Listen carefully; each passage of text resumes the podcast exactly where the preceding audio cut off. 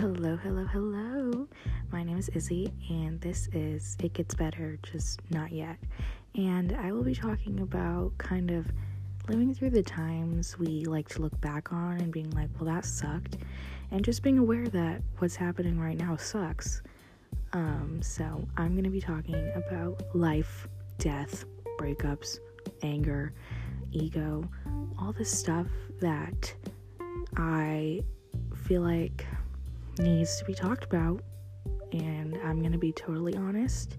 And I hope that you guys can join me in this journey. And I think this is going to be a way to heal my- myself. And also, I hope that I can connect with some other people who are going through the same things. So, I hope you enjoy.